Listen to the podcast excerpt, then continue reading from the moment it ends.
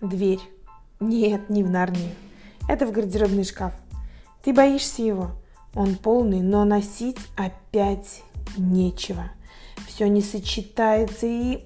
М-м, как же хочется чего-то новенького. Но страх того, что опять я куплю и провисит целый год, присутствует. Возьми меня с собой на шопинг.